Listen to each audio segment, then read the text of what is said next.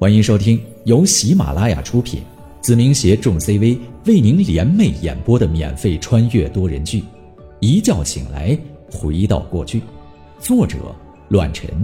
欢迎您的收听。第三十八章：资金被卷。时间过得很快，转眼间开学便过去了一个月。一个月内，影子的训练也进入到了白热化阶段。梁晨武和张龙时而会给我打个电话，汇报一些进展。但除此之外，和我离开那天所说的一样，不会过去，不会插手。我现在知道的是，影子变得很强，强到一个我暂时无法想象的地步。刀子，也就是梁晨武，他挑选六个最合适的人。教给他们的是近战格斗，以及连我都未曾学到的刀法。子弹这家伙据说是个疯子，不知道从哪里弄了一批枪械，其中有手枪，还有狙击枪。他同样是挑选了六个最适合用枪的少年，教给他们射击的知识。眼睛也一样，挑选完成员之后，就带他们离开了仓库，游走在整个北陵市。教这帮小子摸清路线、排查地点以及撤退布局。他的主要工作就是将影子的这六个人隐藏在真正的黑暗当中。无论什么行动，他们都可以说是现场的策划者和指挥官。就算日后他们离开北陵市，也会在任意一个地方以最快的速度掌控全局。情报是个三十多岁的女人。来到的这一天，这个火爆脾气的疯婆子就大闹了一场。原因嘛，不用说，她很不满意影子这个团队都是一帮少年，而没有女性。据说她武力值爆表，第一件事就是把影子的成员狠狠地收拾了一顿。在众人的劝说下，情报还是挑选了成员，教给他们一些刺杀的本领，以及收集情报的伪装和技巧。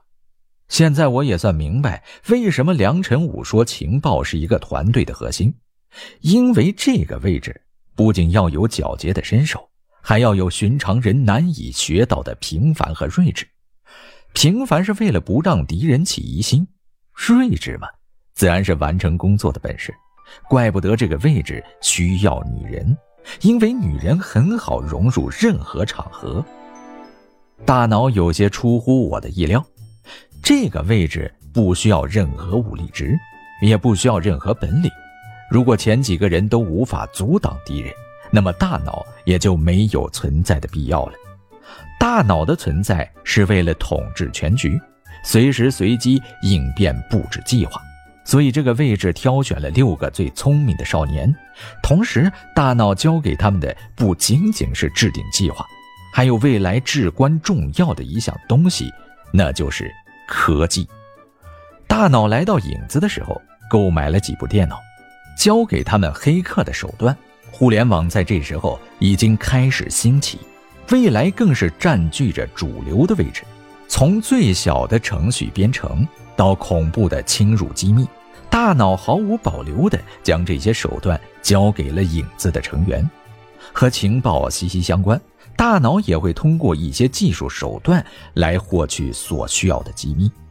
按照他的话说，那就是他会尽所能及的教给他们，但能领悟多少就看个人的造化了。总之，三个月的培训，影子的成员至少会站在上等黑客的行列当中。至于顶级，就要看这些成员有没有悟性了。而大脑的存在也是让我最为激动的。可能有点私心，但不得不说，未来我商业的计划少不了互联网上的内容，所以近水楼台，大脑在没有行动的时候，绝对会变成我进行牟利的队伍。羊毛出在羊身上，我如果真的变成了穷光蛋的话，影子也不会继续运行下去，所以没有什么好负担的。至于学校方面，依然照旧。虽然我和刘婷没有进一步的关系，可在同学们看来，我们就是那么回事这丫头的确难对付，最大的本事就是缠着你，让你无处可逃。最恐怖的是，他还是我的同桌，简直是暗无止境的日子。起初几天我还有些担心，那天帮王达的时候，我总觉得有人在偷偷监视我。谨慎了些时日，我才放心不少。或许是我压力大，产生了错觉吧。总之，这一个月很是平淡，没有大事发生。期间，我给旭哥又拿了两台打鱼机。这个家伙给钱的时候很痛快，仍沉迷在年赚千万美好的泡沫中。自然而然，一个月的时间说长不长，说短不短，我也建立起来了新的商业计划。其中一个是互联网这一块，另外就是连锁还有地产。连锁这方面我考虑的很多，同样是家族事业，我的野心不仅仅是明寿堂药店而已。我要做到的是北陵市的衣食住行都要与我相关，这一切要等到明寿堂稳定之后好好商议一下。互联网无疑是未来最大的发展趋势。我没本事和两位马总抢饭碗，但从中建立起属于自己的商业帝国还是有可能的。房地产，我是在等一个机会，这个机会自然是拆迁项目落实。虽然和刘婷天天混在一起，但对于刘区长，我暂时还没有如何接触的计划，只能走一步看一步而已。四月五日这一天，北方的天气已经转暖。路边的积雪早已融化殆尽，绽放着春季盎然的生机。而这一天对我却有些阴云，因为发生了一件不大不小的事情。这件事情不大，因为在我力所能及的范围内；不小，是因为我对自己的决断产生了某种怀疑。同时，也是因为这件事儿，我才知道明寿堂药店已经开了第五家。也就是我连锁计划的雏形，遍布在五个区之中。刘老师，我找一下宁浩。正在上课的我，迷迷糊糊的看到了四叔在班级门口。只见他目光焦虑，飘忽不定，整个人垂头丧气，浑浑噩噩的。四叔和周边学校都是老相识，有时候他说话比校长还管用。所以刘老师直接让我出去，没有任何阻拦。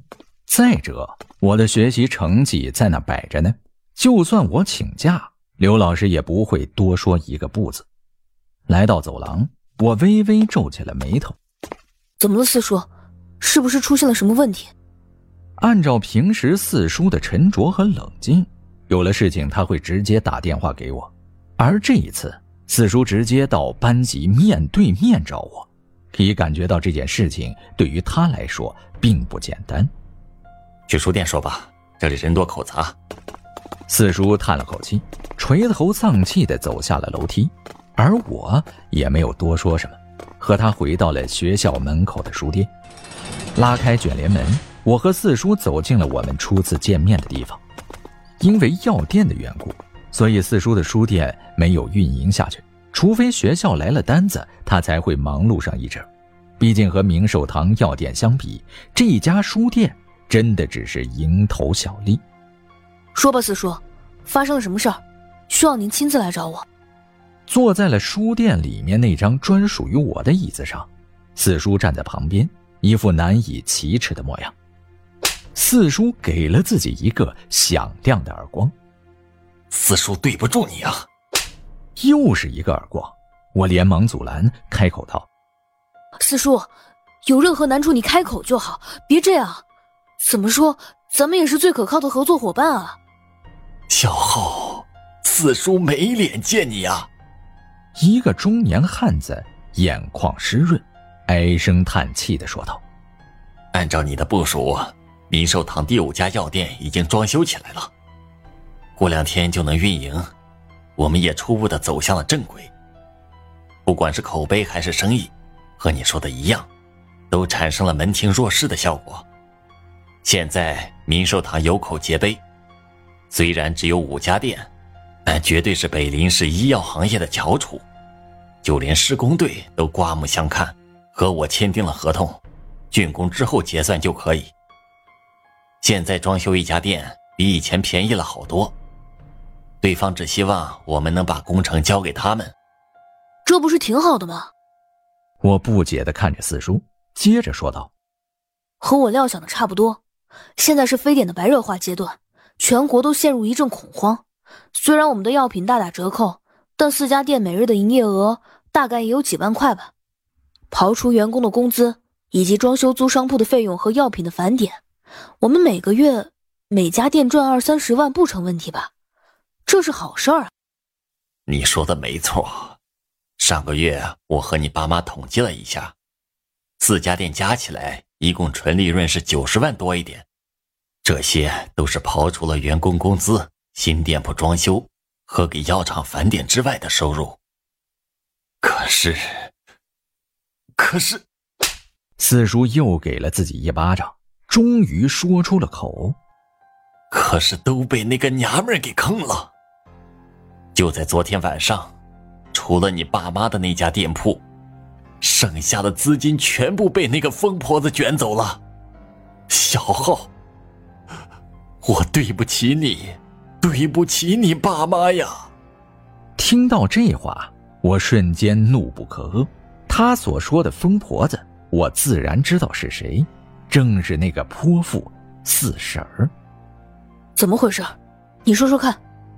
四叔气得浑身发抖。对我说道：“昨天五点左右，他给我打电话，说是娘家出了急事要回去一趟，要我接亮亮放学。我一看已经到了放学的时间，就立马跑到了学校。就在这个时间，那个婆娘飞快的跑到了三家药店，以我急用资金的名义，将上个月的收入全部卷走。”除了你爸妈亲自坐镇的中心店，足足七十万现金全部被他带走了。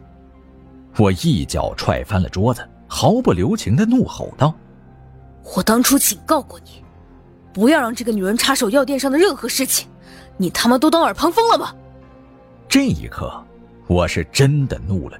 于情于理，我都不该说脏话，但我无法控制，因为我事先已经严肃的说过这件事情。此时我开始怀疑我的眼光，同时对于四叔产生了第一次的失望。对不起，小浩，我知道四叔让你很失望。这件事情我会担起全部责任，也会把那笔钱补上。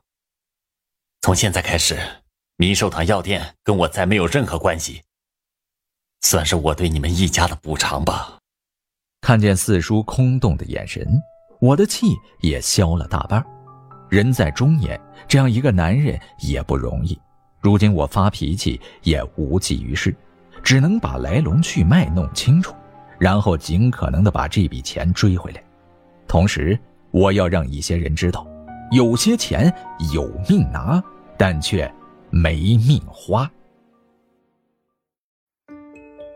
本集播讲完毕，感谢您的收听，下集更精彩。